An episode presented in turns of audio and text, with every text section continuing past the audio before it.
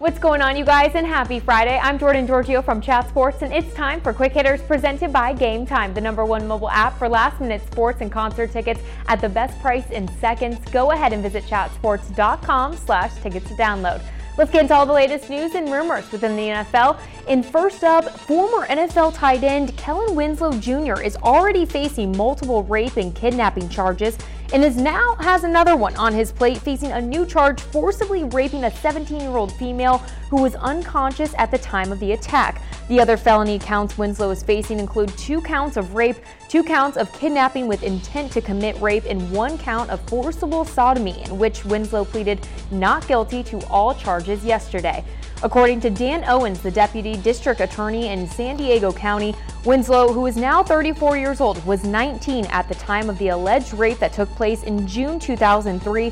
Owens declined to provide information when he was asked if publicity around the previous charges led the alleged victim, who is now thirty-two, to come forward. Winslow's next court hearing is scheduled for August seventeenth. Now in an update into the LeSean McCoy investigation of domestic violence against his girlfriend's son and dog, we know that police are now investigating a home invasion that occurred at a residence that McCoy owns, in which his girlfriend was allegedly beaten and robbed of jewelry. Well, now police in Georgia have released reports that provide more information about three visits to the Bills running back's house in response to calls about domestic disputes prior to the home invasion. The police report that was released this week of the home invasion called it a targeted attack, adding that the suspect demanded specific items from the victim. The victim and her lawyer also believe that McCoy set up the alleged attack. Next up, Hall of Fame Executive Director Joe Horgan joined the Talk of Fame Sports Network yesterday to discuss the Pro Football Hall of Fame ceremony that will be taking place in Canton, Ohio next month. Well, Horgan acknowledged that at the ceremony, the Hall of Fame will not be recognizing Terrell Owens individually, as he chose not to attend. Owens will be celebrating at his alma mater, the University of Tennessee at Chattanooga, where he plans to give his speech. Horgan said on the matter that the focus is on the guys who are there. There's no reason to bring him up as an individual. He's not here.